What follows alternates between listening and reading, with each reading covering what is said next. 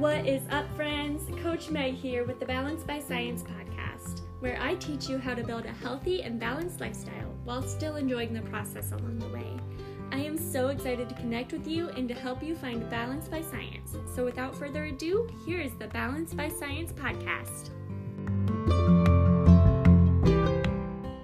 What's up, and welcome back to the Balance by Science podcast. I am so excited to talk about tummy fat with you guys today. It seems to be just a very very prominent concern in the fitness community, and I'm ready to spell a lot of myths for you and talk about how you can actually get rid of that stubborn belly fat. So, before I start, I do want to tell you how you are, aren't going to lose tummy fat. You are not going to spot reduce that fat. So, doing it in an ab workout is not going to decrease fat on your stomach any more than it's going to decrease fat on your arms, right? So, kind of similarly, doing bicep curls is not going to decrease fat on your arms any more than it's going to decrease fat on your, you know, butt. So, you have to, fat comes off of your entire body as you burn calories, and there's a lot more at play than I think a lot of people realize, right? You have to consider how many calories you're taking in, um, what your workouts look like, how many calories you are burning throughout the day. It's not just simply, you know, do ab workouts, lose tummy fat. It's there's a lot more at play there. And so genetics also play a really strong role in this. If you look around at your family um, and places where they commonly tend to hold fat, that'll kind of give you an idea. But tummy fat is actually often the last to go. That's actually where I hold a lot of my fat as well. So I know this personally, um, but there are a couple of different circumstances that can also kind of put you in this situation. So let's go over a couple just like example stories. First, we'll call her. We'll call her Sally. Um, Sally was doing cardio five times a week. She was doing weight training two to three times a week, and she was eating, we'll say, like 500 calories under her total daily energy expenditure. Now, this leaves Sally in a really bad position because cortisol is raising, right? Because stress levels are raising because she's putting a lot of stress on her body. So, cortisol levels are raised. Cortisol is associated with increased abdominal fat, right? Cortisol goes up, abdominal fat goes up. Same thing with thyroid hormone your thyroid starts to suffer when you put your body under a lot of stress like that. And so that's when we start to see some ad- abdominal fat.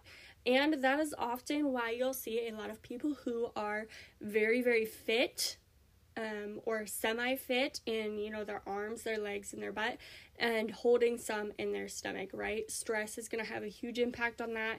Um, not just exercise stress, like cardio stress, but also just life stress, right? And so, the stress is creating just all a whole host of problems within the body and um, belly fat is just like one symptom of that. Um, you also have a, a, really common circumstance that i'll see is someone who is a mom. She is stressed and running and busy all the time. She is picking food off of kids plates probably not getting enough to eat. She's constantly hungry you know on the road picking up the kids from school or daycare or whatever the case and just things are really out of whack and out of balance when it comes to her own self care, um, especially with her nutrition. Um, she's probably, you know, trying to get a couple good work workouts in every week, and so that's her time, and that's great. Um, but that might look like a run, and that's just adding increased stress. Um, both to just the body in general and the thyroid, which is linked to body fat. So, um, that's another thing with the thyroid hormone and cortisol. Cortisol increases abdominal fat, they are linked, and abdominal fat increases cortisol. So this becomes a very vicious, vicious cycle, and often we have to lower that cortisol um, in order to break that. And I know it's not like the most fun thing in the world, but yes, it does mean that you may have to decrease your cardio for a while. It does mean that you may have to, you know, meditate for a while every day, or whatever the case may be, whatever is a stress reliever for you, we have to find that um, and kind of like put a dent in that before we're to see progress in belly fat, right? Another common circumstance I'll see is um, just subconscious dieting over the years, especially in women. If your mother was a chronic dieter or someone frequently commented on your weight or the way your body looked when you were younger, it has most likely affected your eating habits to some extent. So we have to consider that, although you might not have, you know, done excessive dieting, lack of attention to your habits is also excessive dieting, right? Lack of attentiveness to you and your own health um, also produces the same results. So we have to take that into consideration. It may not look like, you know, I did the Atkins diet for like five years in a row, or like, you know, I did Optavia or whatever. It may just be, you know, I have not been caring for my body the way that it deserves. And so we have to take that into consideration. We have to take your history into consideration. And this is a big reason why I will never recommend you know, just straight up challenges or, you know, even sometimes group programs that don't know people's history, um, don't know where they're coming from. I think group programs are great. It's a great way to include affordable, affordable exercise. Um, but I do think that the participants need to be thoroughly vetted in order to make sure that that's not doing more harm than good. Um, you also have hormones to consider. I know we talked about cortisol and thyroid hormone. Um, we have, you know, the sex hormones. Uh, if estrogen or testosterone or that kind of thing are out of balance, we'll see some changes there. But also, I want you to remember that your hormones change to adapt to your environment, right? I have a podcast about this a few episodes back. Um, and basically, yeah, your genetics your, loads the gun. Like if you have you know, your grandma or your mom or your cousins or whoever the case may be has, um, we'll say PCOS or endometriosis and that kind of thing. Genetics is loading the gun for that for you. Um, but your environment kind of pulls the trigger on that. So I know we've talked about that before. I'm not going to go too deep into that, but definitely take that into consideration. Um, another thing to consider is if you're pushing yourself in the gym, in resistance training. I know a lot of girls are afraid that they're going to be bulky, and if you're trying to lose fat, you're probably like really, really self conscious and focused on not being bulky. But I want you to train like you're be- you want to be bulky and then eat like you don't.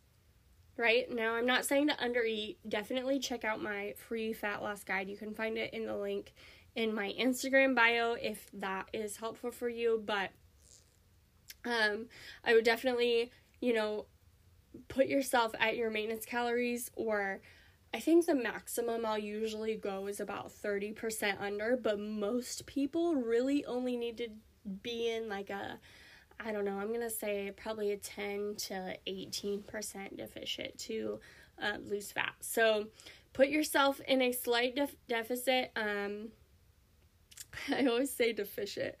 Um, put yourself in a slight deficit and then um, train hard like you want to be bulky. I'm not saying like six days a week, I'm saying like focus on getting stronger, right?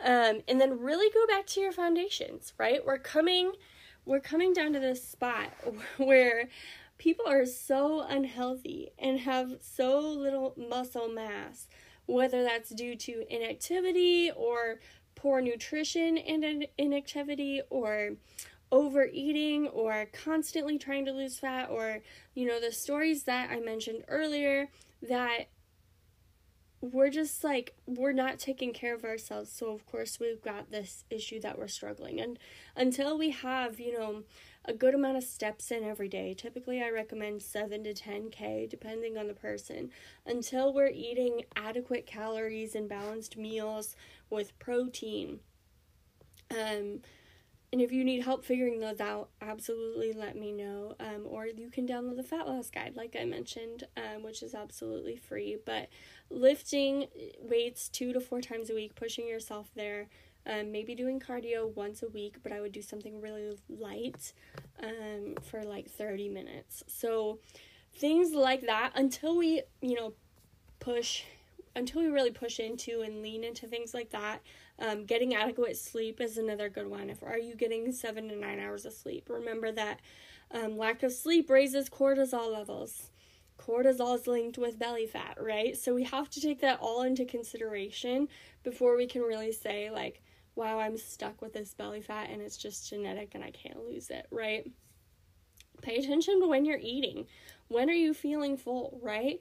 Are you eating, are you just like shoveling food in your mouth or are you, you know, eating slowly, paying attention, giving your your body time to catch up and let you know when you're actually full we can kind of like fix all the hormones we mentioned earlier, but like that's kind of a losing battle if your habits and your environment are on point. Remember, like I said, um, genetics loads the gun, environment pulls the trigger. Like all of these things are really important if you want things to to work out and to stick, right?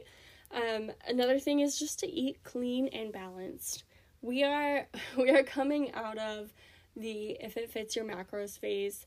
And I think that was amazing in a lot of ways. I think, um, especially for me, it got me to finally eat enough food and it got me to, you know, not be terrified of donuts um, and not to just beat myself and under eat, beat myself up and under eat every time I, you know, had a brownie or something like that. And that is great. Like, I love that. Um, I'm no longer, you know, tracking my Thanksgiving meal calories unless I really want to. However, it did also not take into account a lot of things like fiber. Um, and so making sure that, you know, digestion is working properly um, through things like fiber. It didn't take into account things like micronutrients, your vitamin A, your vitamin B, your vitamin C, right? And so while, you know, you can you know, make probably four packs of ho hos and you know five protein shakes fit your macros for the day it's not going to have the best outcome it's not going to produce the best outcome and i love like i said i love if it fits your macros especially um, for those of you coming out of like a restrictive mindset um, or vacations or sometimes holidays, right? It does kind of give us a good mindset, a good balanced mindset around that. But um, in the day to day, you want to make sure that you're getting all those micronutrients. You want to make sure you're getting enough vegetables and fruits. You want to make sure you're, you know, getting what your body needs rather than just kind of fueling it with a lot of processed junk. Um, because that will in turn, like I said, raise cortisol. And so, and amongst many other things like cholesterol and we have to take those into consideration to where you know a lot of people are seeing a lot of muscle growth or fat loss but they're still having the same health problems so just because you are you know overweight or obese um, or because you are Skinny um, does not indicate where your health is. We have to approach both of those in a healthy and balanced way that's designed specifically for you. So that kind of leads into gut issues. These can have a huge, huge impact on just overall fat loss in general. Um, for example, if you aren't going to the bathroom frequently enough, um, if you aren't you know, if you're constantly feeling bloated, if you are, you know, suffering with indigestion or acid reflux, those are huge signals that there are bigger issues at play here, and that's definitely something we have to take into consideration when we shoot for a fat loss goal, especially in the stomach, right? Because that's one of the tougher ones that's a little harder to get gone. So, we definitely have to take those into consideration.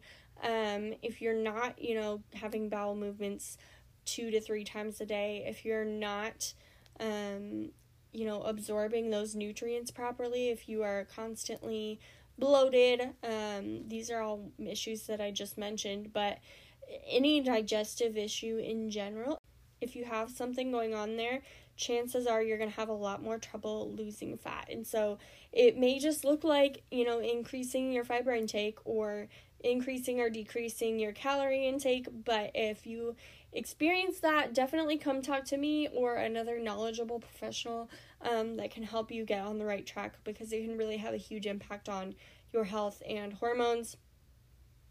I know I've talked about this in a podcast before, but if you are not, for example, having bowel movements frequent, frequently enough, um, that waste is essentially recirculating into your bloodstream. So that's backing up your small intestines, right? That's allowing that that waste to ferment in there and then those toxins are allowed to circulate through your bloodstream. Your bloodstream goes to your organs, right? And so when your organs are getting toxins and the same hormones that they're trying to throw out back into their, you know, circulation, then we've got unhealthy organs. So, healthy organs often start with healthy digestion, and that's going to help your health as a whole. And your body will respond much, much better to fat loss phases or muscle growth phases if those are all in check. Finally, we also have to consider things like PCOS, endometriosis, if you're on hormonal birth control. Um, a lot of people don't know that that can really mess things up. Um, like I said, gut issues, all of those have an impact. If you're in a really stressful season of life, if you have a really stressful job, if you're not sleeping, right? There are so many things that I mentioned in this podcast that um, could be considered and should be always considered. They are not always, like I mentioned, in challenges and in programs and things like that. And so we really want to make sure that we're solving the root of the issue so that it actually sticks and that's some, something you can actually sustain your progress for um, throughout the rest of your life. And often that's going to look like a lifestyle change. And I know that's not something that you want to hear. I know that's not pretty. I know it's not fun. Um, but I do know that when you take baby steps, when you do it the right way, you will fall in love with the process eventually. Um, because you know you just feel so much better, so much more confident, and you believe in yourself so much more strongly when you do. So, definitely take that into consideration. Definitely take a look at your lifestyle, um, how many steps you're getting in, how much sleep you're getting um, before you jump to, you know, the next extreme for burning belly fat. Hopefully, this was helpful, and feel free to leave me any questions on Instagram or Facebook. I would also love if you would give this show a five star rating and leave a review so that we can come across more listeners and spread the word about belly fat and how to navigate that in a healthy way. Friend, thanks for joining me on the Balance by Science podcast. Be sure to click the little plus sign in the upper right corner to be notified when new episodes come out, or if you're on Spotify, click the follow button and bell in the upper left. Because I love creating personal connections, you can also find me on Instagram by my username in the show notes below. Remember, friends, make today the beginning of the tomorrow you're wishing for.